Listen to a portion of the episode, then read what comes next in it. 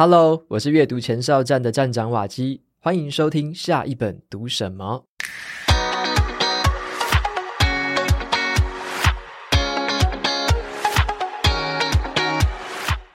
今天我要跟大家分享的这本书叫做《思考马达》。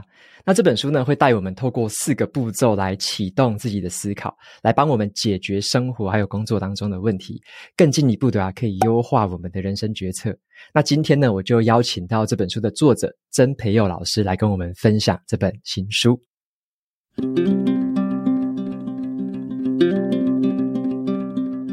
本集节目由 Press Play Academy 赞助播出。前阵子啊，Press Play Academy 邀请了我进行一段关于工作跟学习的深度访谈。那我就谈到说，要如何选择就是适合自己的职业路径，还有持续学习的重要性。我也强调了说，要了解自己的学习动机，设定目标，并且去反思这个学习的成效。同时啊，我们也要替自己创造机会，透过发展新的技能来为别人提供解决方案，替自己搭建新的舞台。那么这些学习跟技能要从哪里来呢？下班之后啊，就是我们学习跟精进自己很棒的一个时机。那现在起到七月七号之前，Press Play Academy 推出了一个很棒的活动，叫做“换个人生，从下班开始”。在整个学习平台上面啊，财经订阅专案还有十八堂的精选课程，通通都打八五折。那我自己在 PPA 上面开的这个线上课程啊，化输入为输出，也会在这次的优惠当中哦。结账的时候，只要输入优惠码 CY Life 零六一八，就可以享有八五折的优惠。那最棒的是啊，如果在活动期间购买我的课程的人超过三百人的话，就会再额外抽出一台电子阅读器来赠送出来。活动相关的资讯跟连结都放在资讯栏当中，有需要的朋友可以趁这次的活动优惠把我的课程带回家哦。好，那在一开始的时候啊，我就先请培佑老师来跟听众朋友打个招呼。Hello，大家好，我是培佑。OK，老师真的非常开心可以邀请到你哦，谢谢。那我先帮我的听众来简单介绍一下你，是，就是曾培佑老师呢，他是一位非常专业的讲师，那他教学的主题就是那种吸睛的教学跟有感的表达。那他在这个各大企业啊、各公司都有很多的演讲跟培训，是广受好评。那每年的授课时数呢，更超过五百个小时哦。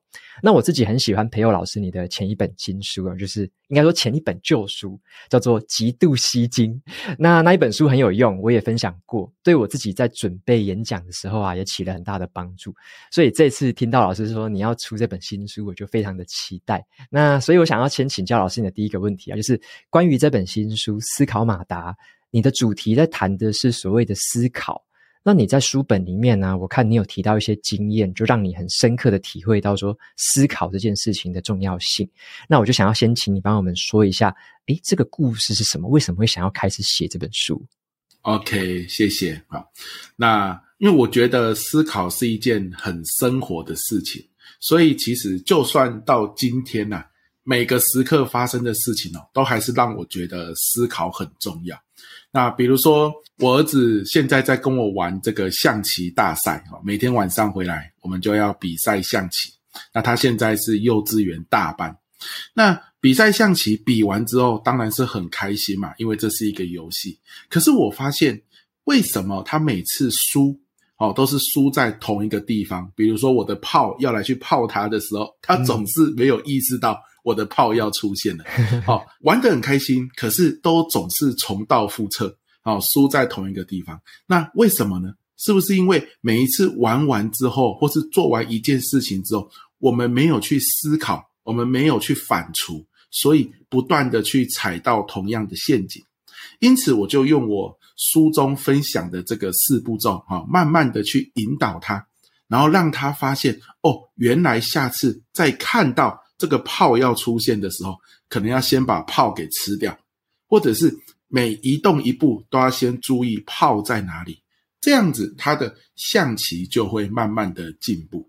那其实说的是象棋，谈的也是人生啊。人生我们常常也容易重蹈覆辙嘛，所以很多主管也说，我不怕你犯错，但是我怕你一再犯错。对不对？那怎么样可以不要一再犯错呢？有些时候工作中、生活就是这个事情很多啊，怎么样可以不要一再犯错？就是你要抓紧时间，也要让自己思考一下，到底哪里是我下次在做事情的时候要避开的。诶，那你也会进步啊。所以思考很生活，随时我们都可以运用这思考的四步骤。只要你想进步啊，所以思考可以让我们做出更好的决定。其实就在跟我们说，思考可以让我们进步，这样的一个概念啊。嗯哼，林老师，所以说你是有发现到说，像你在儿子身上啊，或者你在自己的生活上，你有看到说，现代人在思考上面有遇到什么大问题吗？就是会不会你讲的是不是说我们缺乏思考，还是说我们都会很仰赖直觉跟我们的经验去做判断？你指的是哪一种这个思考的问题？呃，怎么说呢？应该是说，当我说我要去运动的时候，其实比如说我要去打篮球。我们不用受过正规的篮球训练，我们看到篮球场上，哦，他就是这样子拍球，我们也就拿起球来拍，拿起球来投。那一开始很生疏，久了就熟了嘛。慢跑也是这样，打羽毛球也是这样。所以很多时候，当我说我要去运动的时候，我是用模仿的。但是我们的师长或者是我们的主管也好，我们的家人也好，常常也会告诉我们，这件事你要想一想，这件事你要好好思考。但是我们没有办法模仿别人怎么思考，你懂我意思吗？我们可以模仿别人怎么打球、怎么运动，因为我们看得见。可是思考的过程在大家的大脑里，你看不见。所以这个真的是需要有人去跟你分享，说大概思考可以怎么做，你真的会启动思考。不然我记得，像我，嗯，这有点怎么讲呢？透露一点点小小的隐私啦，哈。我跟我太太要结婚的时候，那个时候我们很年轻。那有些人说要不要再晚一点结婚？有些人说，哎呀，这是你们的生活，你们决定就好。我还记得那一天下午，我跟我女朋友，就是未来的太太，到星巴克点了一杯咖啡，两个人坐在那。我们那天下午的任务叫做让我想一想，到底要不要结婚。可是我们不知道怎么想啊，我们没有经验，对不对？也没有问人，就两个人坐在那。然后说到底要不要结婚？咖啡喝完之后得到的结论是什么？好了啦，结婚了啦！我相信老天爷不会亏待我们的。嗯，对，好是。可是你说这个叫思考吗？这个没有啊，这个叫冲动啊，对不对？这只是说一股冲劲。好，事后证明啊，很多风风雨雨之后，意识到其实那时候如果有去询问一些有经验的人，啊，有去搜寻相关的资料，嗯、或许晚个一年结婚。好，这段婚姻会更顺利啊！我先讲，我还没离婚呢哈。我只是说，如果那个时候我们有掌握思考的诀窍，所以很多时候我们常常遇到一个难题，我们坐在房间里面，然后说这件事情让我想一想。其实说真的，你并没有在想，你只是回顾一下有没有相关的经验。当你发现没有之后，接下来你只是在放空，或者是又想到其他地方去了。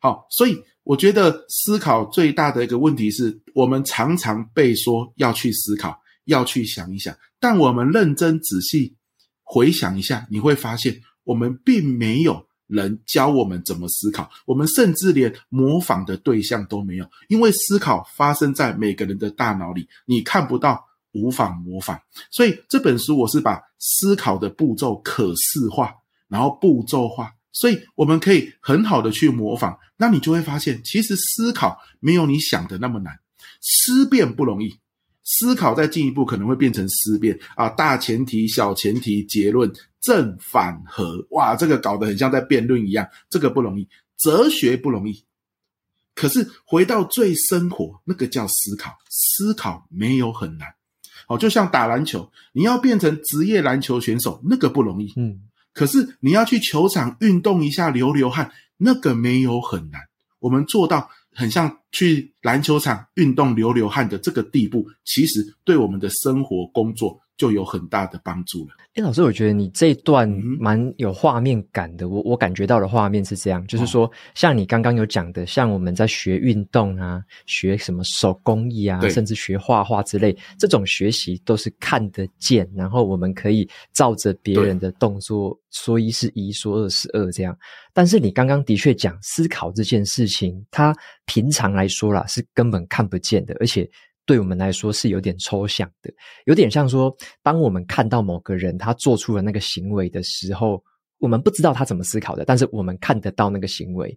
可是，我觉得你这本书想要告诉我们，就是说，像这个思考的样子，你是把它条列式的、有步骤化的写出来之后，让我们知道其实该怎么做，然后呢，可以用脑袋里面的思考，这样一步一步的往下这样子去想下去。感觉你提到的是这样子。对的，对的。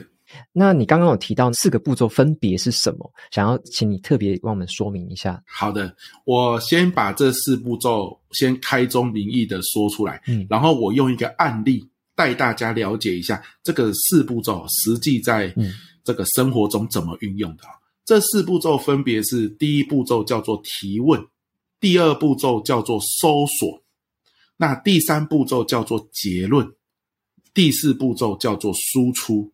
好，那听起来很像是四个专有名词啊，听到这边很像就觉得，哎呀，好硬啊！所以我用一个案例来说明啊。我在我的读书会里面有一个公司的主管，那他在读书会的过程中就分享了最近遇到的困扰。他带一个新人，可是这个新人啊，常常说了要他怎么做，他说好好好，隔天又做错。啊，说了要他去做什么事，他说好好好，隔天都没有做。哇，这个新人已经入职快要半年了，可是这个情况都没有改变。哇，这个主管觉得非常的困扰。那我就跟他说，那你有没有引导这位新人思考？他说，我不断的告诉他要做什么事情，都已经搞得我分身乏术了，实在是没有空再引导他思考。这个思考很像不是当务之急。其实他就是误会了。我再强调一次，思考就是很生活的。当生活遇到难题的时候，思考其实是可以帮助你哦，这个一臂之力的。像思考有个最大的好处是什么？就是让重要的资讯印象更深刻哦。它有这样的一个好处。所以很多时候，主管可能讲了很多东西，可是听的人一次接受大量的资料。很容易忘东忘西嘛。这个时候，如果主管问一个问题说：“来，我刚刚跟你讲要做的事情，你有记得吗？”那这个新人一定会说有嘛，他没有胆子说没有嘛，对，对不对？感觉被骂很久了，对不对？哈，感觉很凶啊。所以主管这时候说什么？诶，那你告诉我，你明天一定要做的三件事是哪三件事？这就是第一步骤提问啊。每次都是主管讲，然后呢，新人听。那新人每次听完又忘记一大堆，这个时候你干脆问他，你这么一问，他的大脑就要主动去搜索刚刚你讲了什么，他自己搜索到的，他印象会比较深刻。嗯。所以主管问他，来，请你告诉我，明天你最重要的三件事，一进公司马上要做的三件事是什么？你想一下，你告诉我。好咯，这就是第一步骤，叫做提问。那那个主管就跟我说：“有啊，我有问过他啊，他每次就站在那边，然后都不讲话，或者是讲出来的都不是我要听的哦，真的是越听越气呢。最后我都不问他了。为什么会这样？因为你只有提问而已。第二步骤叫做搜索，你要让他搜索相关资料。新人心里很慌嘛，每一次都答错，每一次。”都感觉说跟你互动压力很大，你问他一个问题，他的大脑可能就空白了。所以第二步骤搜索就是搜索相关资料。你可以跟他讲，来把之前我写给你啊，你在听我讲话的时候，你写的笔记拿出来看，哦，或者是来，你刚刚不是有记录吗？我边讲你不是有边记吗？你花个一分钟看一下笔记，不要那么大的压力，你看一下，三十秒之后告诉我，这就是搜索资料。很多时候，老师问一个问题，主管问一个问题，听者答不出来，我们就以为他不会，我们马上就讲答案。其实啊，你只是讲了第一步骤，叫做提问而已。第二步骤，你可以暗示他，指引他，你可以搜索哪些资料。嗯，好啦，这个新人看了手上的笔记本，看了之前写的相关的资料。第三步骤叫做请他得出一个结论。你不能说看了哈，知道了哈，他点点头，然后就请他离开。隔天他依然做错，因为你没有把结论说出来嘛，对不对？对，所以来，结论是什么？想好了吗？哪三件事？对不对？请他整理出具体的结论。最后一个步骤叫做输出，你说给我听。好，你写下来，贴在你的桌子上。明天来照着桌子的东西，好，写下来的步骤去做。所以第四步骤叫做输出。什么叫输出？写下来，说出来，或者是直接行动做出来。好，那这个叫输出。所以你看，从提问到暗示他、指引他搜索资料，到最后一定要他做出结论，然后呢，一定要输出可视化，我们才有共识。对于老师，对于家长，对于主管。这一套方法对于你指引你的孩子、同学、员工都是非常有帮助。当然，包含指引你自己去思考也是很有帮助。好，这就是思考的四步骤，这样子。哦，诶，老师，我刚刚有一个灵光乍现，就是我原本像我原本在读这本书的时候啊，一开始的时候，我一个期待，我以为是要告诉我们自己如何思考。是，但是当我看到越来越后面的时候，就像刚刚你讲的。因为你后面有提到的是如何引导别人思考，像是引导下属，引导我们的，例如说孩子，或者是引导你的亲人之类的，你引导身边的人。我发现后面更是怎么讲，把这一个方法思考的方法可以。交给别人，或者说带领别人去做思考这个行为，我觉得这个是一个让我印象非常深刻的，就是有点超出我对这本书当时的期待，这样子。对，是更好还是更不好？是更好的，是更好，更好是，那就好。就像我原本说的，我 我以为只是在告诉我说我该如何思考。这样，但是。但是后面我觉得那个更具体，就像后面我记得是三分之一的部分，就是有提到说怎么样去引导别人思考。就像你刚刚举的例子，我觉得就非常的清晰，就是很明确的，就是像下属他可能不知道怎么想，但是你透过这个很明确的这四个步骤，一步一步的带着他，他就变成他真的在脑袋里面透过他的思考，自己把这个东西最后做一个输出。对，所以我觉得这是一个。很实际可用的一个方法，对，然后可以很快速的套用在我们的生活上面，这样子。那还有第一个问题，我刚刚听的这四个步骤啊，我想要请教说，像你在可能你也有引导过，像是你的孩子啊，或者说你有引导过你的学生去做思考，那你有没有发现说，这四个步骤里面有没有哪一个步骤是最多人会卡住的？就是最多人在那个步骤的时候，嗯、他觉得最多问题，然后不知道怎么样去做这个步骤。了解，了解。我我觉得反而哈，讲到里面步骤之前啊，我觉得我遇到最大的，就像刚刚那位主管那样，嗯，他没有意识到到底什么时候他要提问，好，所以可能就是一开始的那个提问那个步骤，嗯，因为我们总是想着我告诉你要怎么做啊。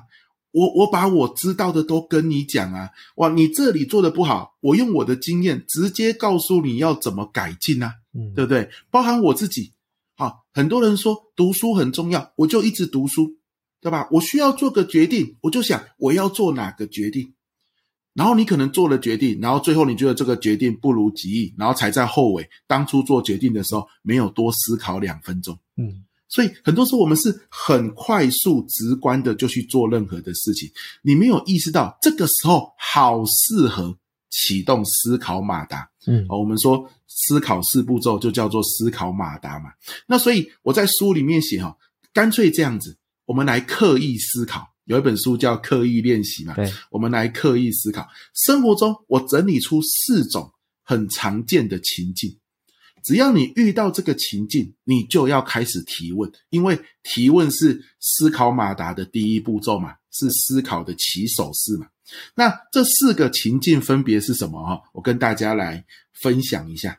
好，第一个叫做资讯超载，比如说我们每天早上六点半到七点都会晨读，读书半小时，起来哦，这个不容易，冬天也要。过年过节也要是没有停的哦，开直播，大家一起晨读哦，这样子。好，那读完三十分钟之后，一开始是很多人一起读哦，热情满满，对不对？后来人越来越少，我就很好奇啦。我问他们说：“诶，怎么没有来一起读书了呢？”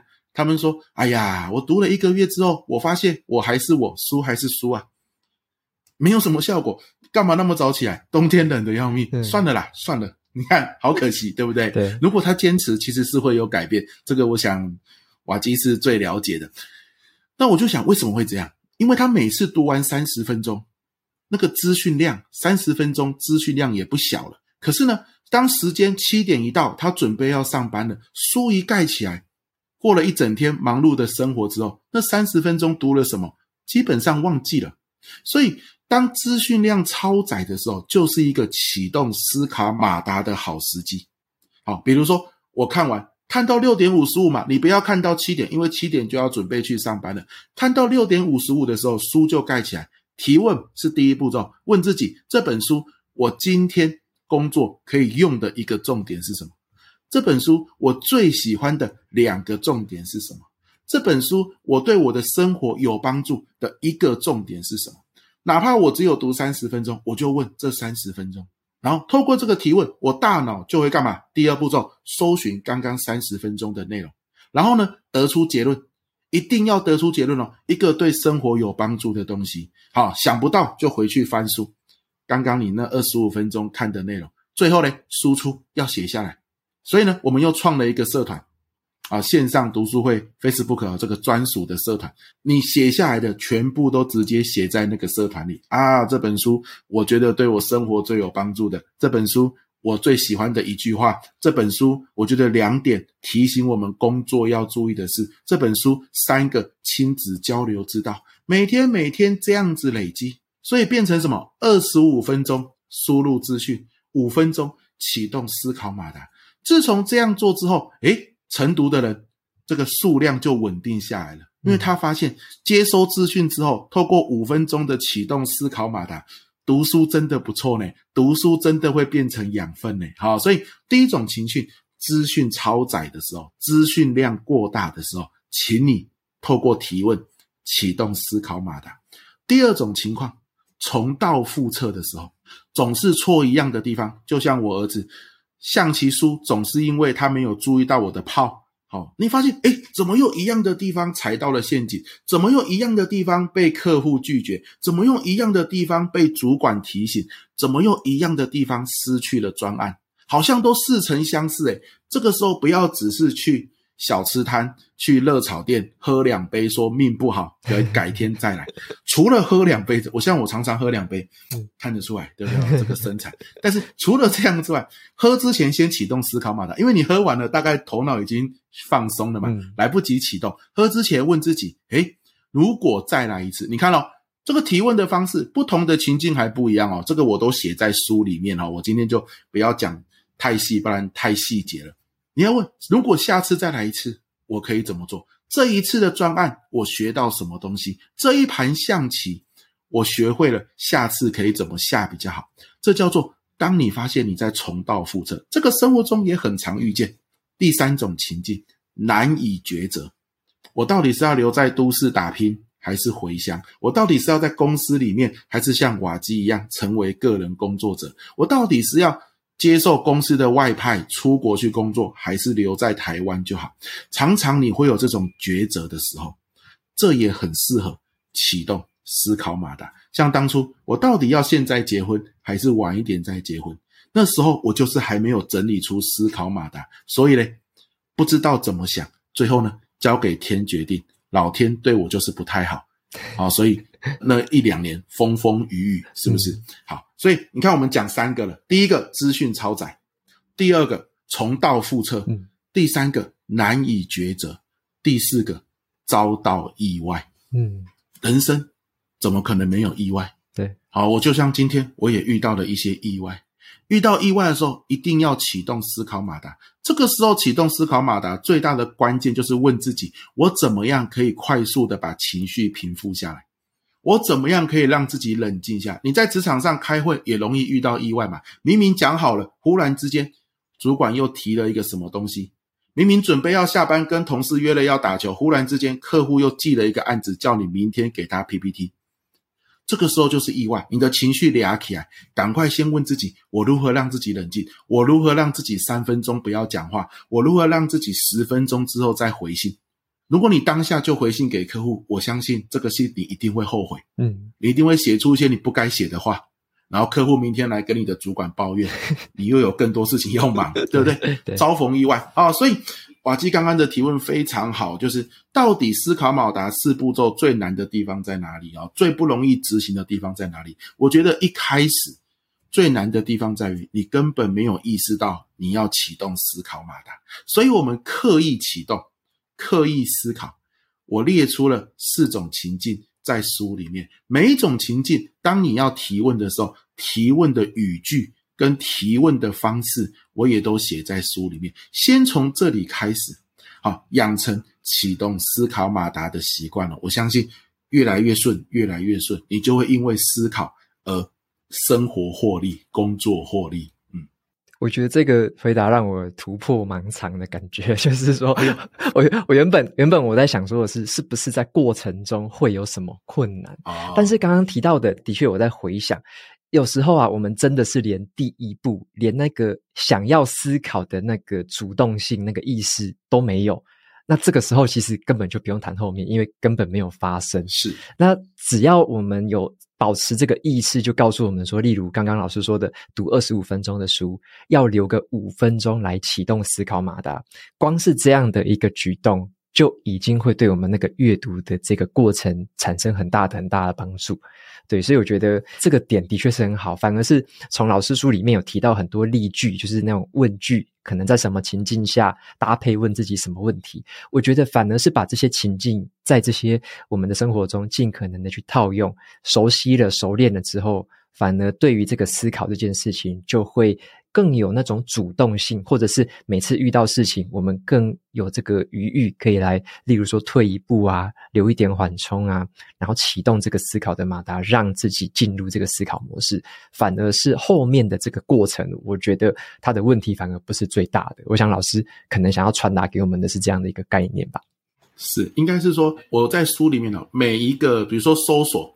它其实也有它的诀窍，所以提问的诀窍就是你要先抓到这四个情境。那搜索有搜索的诀窍，结论有结论的诀窍，嗯，输出也有。那我觉得一开始我们还是万事起头难，先从提问这边先。好，反正你拿到书之后，书里面每个诀窍你都可以去抓到，我都用很简单的案例跟你分享这个要怎么运用这样子。嗯哼，OK，谢谢老师的这个总结哦。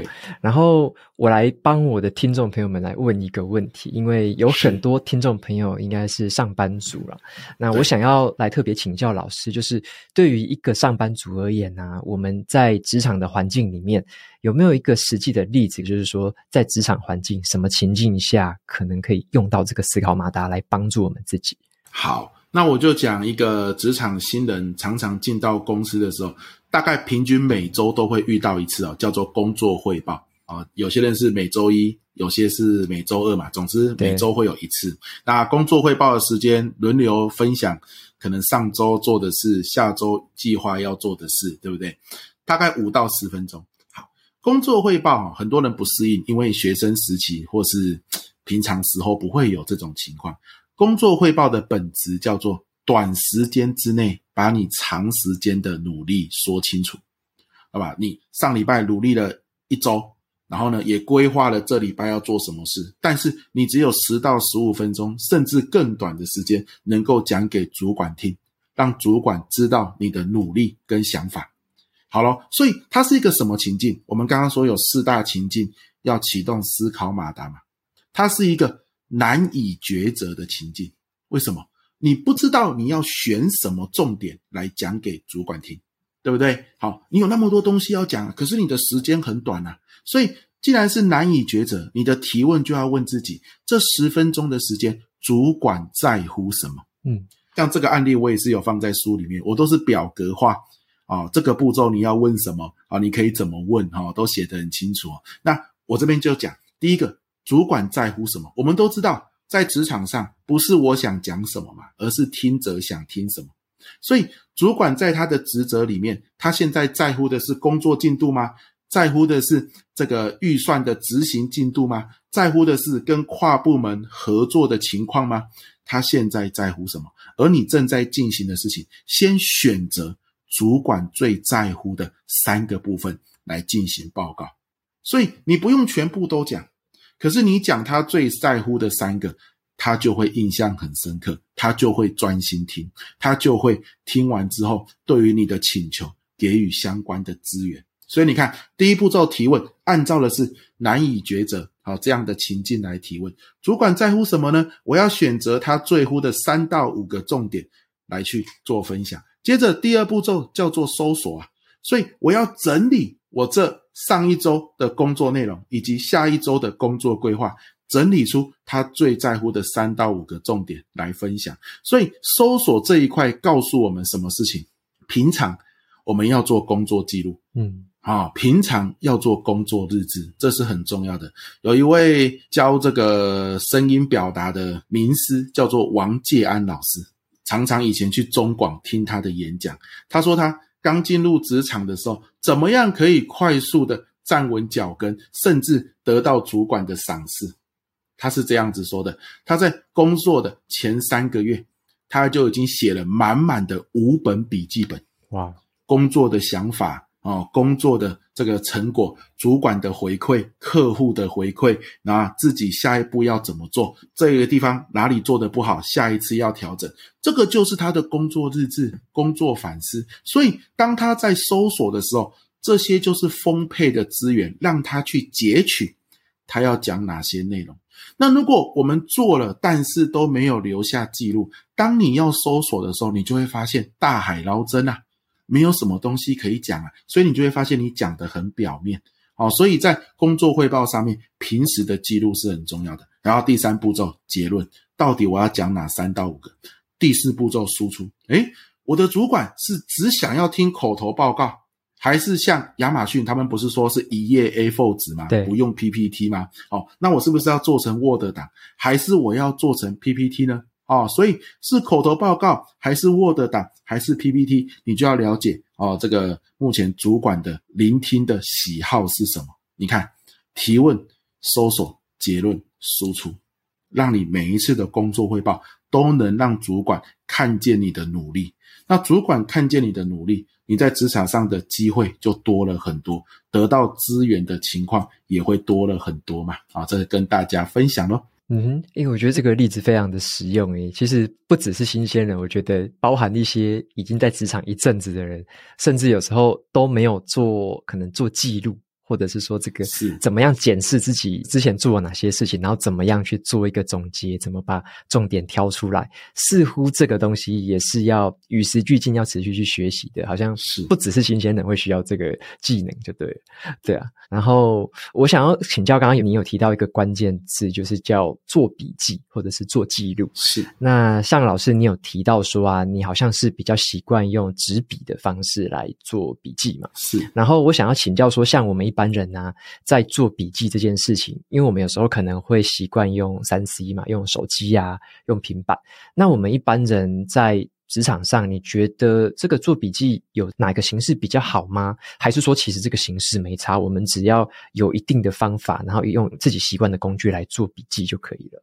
嗯，我我觉得做笔记哦，就是为了你在搜寻资料这个阶段，能够快速的找到相关的资料，对吧？所以。做笔记的大原则就是你随时可以做笔记。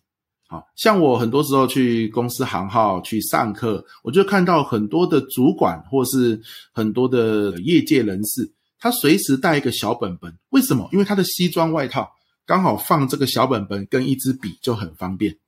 好，放着拿出来，有时候听完一我的课或是一个开会结束，他马上就可以写下自己的想法。写完之后盖起来放回去。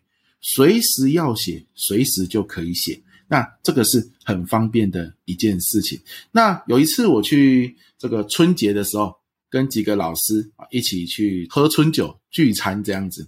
有一位叫胡展告老师啊，他也是出了新书嘛，对不对？对。叫刻意放松。对。他说他怎么样记自己的灵感哦？他每天都要写文章，那文章都超多赞，对不对？超多分享，我就很羡慕嘛。我就说他怎么做的？他说，他日常生活中有时候去走路啊，有时候去上课啊，想到一些写文章的点子，手机拿出来，Google Keep 打开，直接讲话。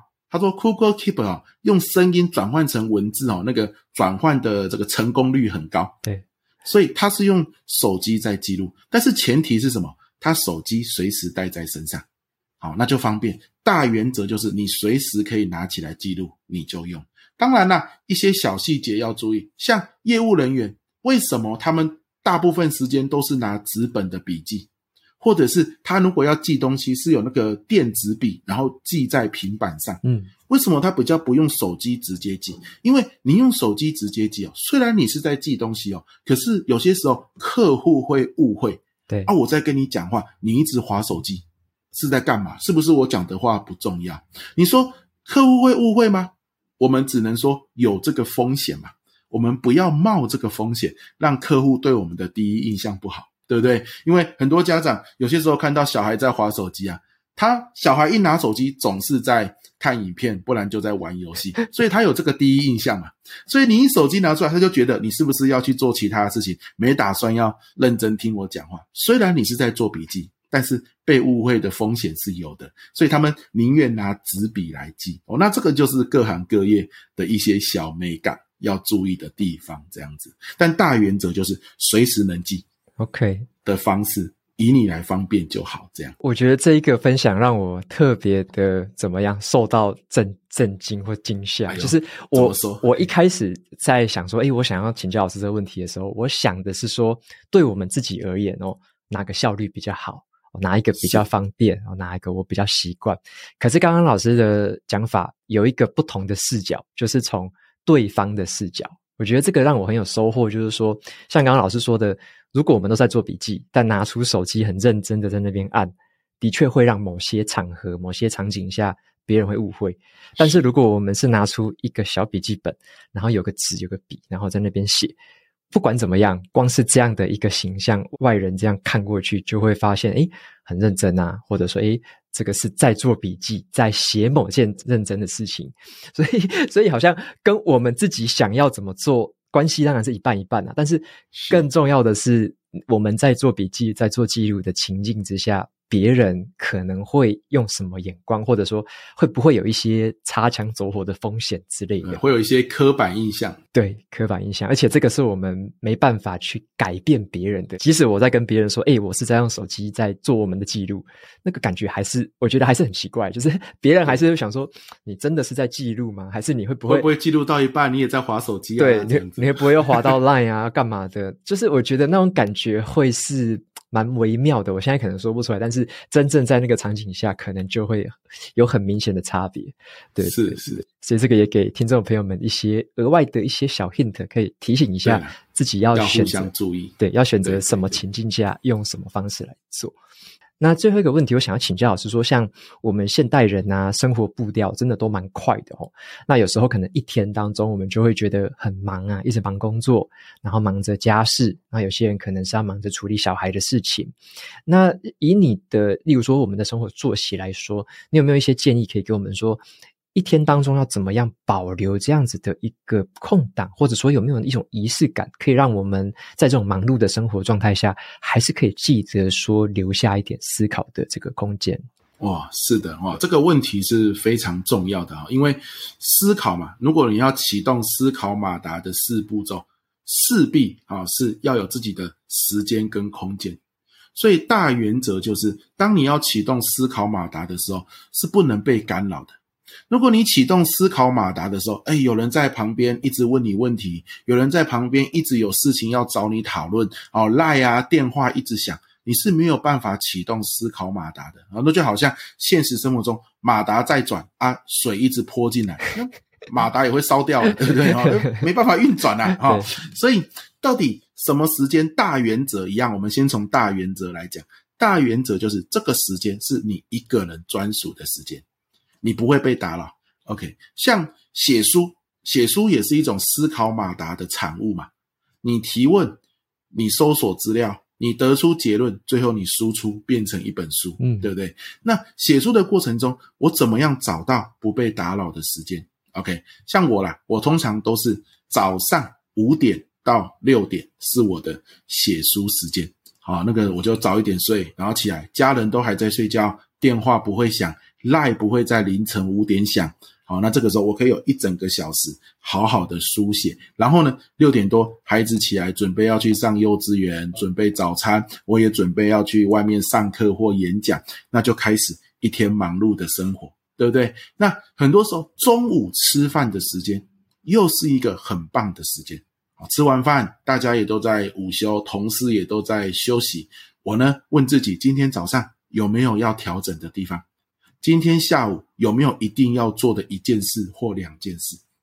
这个时间要多久？我跟你讲，大概十分钟，刚刚好。你吃完便当去走一走的时间，可以让你去做一个整理。OK，所以像比尔盖茨，还有这个贝佐斯，啊，他们说他们最喜欢洗碗了，因为洗碗的时候是他们一个独处的时间，他们可以趁这个时间来思考。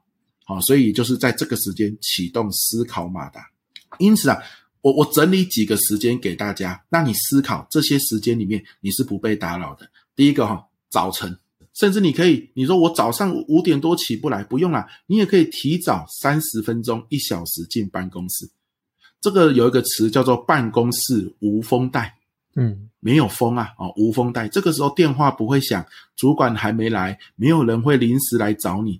你在办公室里面，家人也不在，对不对？你可以趁这个时候启动思考马达，想一想昨天哪里做的不好，要改进的；想一想今天要先做的三件事或五件事情是什么。好，透过这样的一个思考，等正式上班，你已经是一个准备好的状态，对吧？好，所以早晨，第二个午餐时间，吃完便当之后，刚好去走廊啊，去哪里？一个人散步五到十分钟，去。启动思考马达，问自己：今天早上什么事情该做没有做完？下午第一件事情要做。今天早上哪里做得不好，要再去跟同事沟通协调。今天早上有没有什么客户的事情没有处理？下午要处理，对不对？做一个早上的总结，然后呢，下午的开始。第三个，通勤时间，坐公车也好，开车也好，啊，各种交通工具，很多时候那是你一个人的时间。是不是也可以启动思考马达？啊，第四个洗澡的时间，第五个睡前。所以有人说三 B 嘛，什么叫三 B？Bus 就是公车嘛，嗯，好，那这个是通勤时间。Bath 洗澡的时候，对不对？Bed 床上，嗯，好啊，我认为啊，午休时间也是很好用的，啊，也是很好用的一个时间。好，所以这五个时间。你要问自己，什么时候你是空着的？那所谓的空着，就是你不要再用外来的资讯来干扰你哦。举个例子，明明通勤时间你自己开车是一个没有人干扰的时间，你在上班或下班的路上。可是呢，我有一段时间很喜欢听 Podcast，都听瓦基的说书啊啊，听听很多这个知识型的频道，觉得很有收获。可是听着听着听着，我发现。我一直接收外来的资讯，但是我没有时间启动思考马达，反而很多工作的事情开始没有进展，嗯，很多这个上课的 idea 发现变得乏善可陈。为什么？少了自己启动思考马达的时间。好，所以很多人吃完饭选择跟同事去喝一杯咖啡，那这咖啡一喝，你又少了自己独处的时间，所以。可以吃完饭跟同事喝咖啡，这个中间的五分钟，抓紧时间启动思考马达。洗澡的时候很喜欢听歌，可是歌一听就没有自己对话的时间了。所以要不要洗澡的时候、洗头发的时候启动思考马达？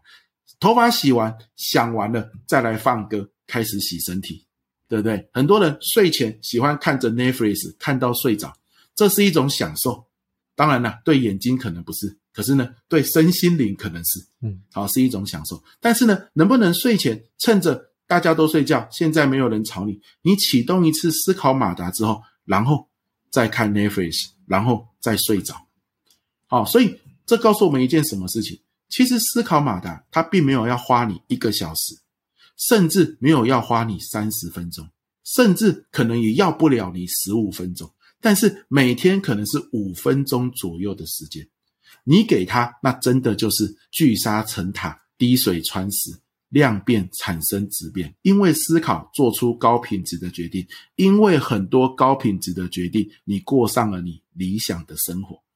可是，如果我们五分钟都不愿意给思考马达啊这样的一个时间。那很多时候我们的决定真的都是交给老天爷，那交给老天爷，后悔的机会是比较高的啊。所以抓到自己独处的时间，五分钟、十分钟，启动思考马达，每天都这样子做好。你的命运或生活是掌握在自己手上的。分享到这个地方。OK，老师，你这个让我们很有感，就是像有时候我们都会很在乎，说可能在零碎时间啊，要把资讯全部填满，就所有无时无刻都要看啊，都要吸收，都要听。好，那也给大家各位听众朋友们一个反的建议啊，就是说。应该说，顺着老师的这个讲法，就是节目不要说每天都听到满满的，完全都不留时间给自己。可能你可能听一天啊，休息一天，那一天就来做个思考，来做个总结，或者是把瓦基的听完之后就可以思考。对，就是其他的就先不要听，也可以，这样也可以 也可以。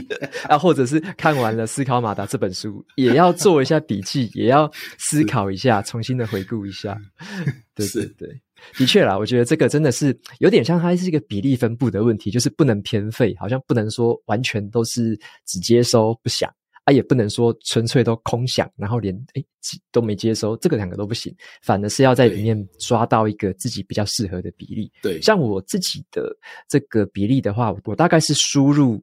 大概占三到四成，大概六到七成是比较偏输出，就是我会比较倾向多做一点笔记，然后多做一点思考，多做一点这个输出跟总结。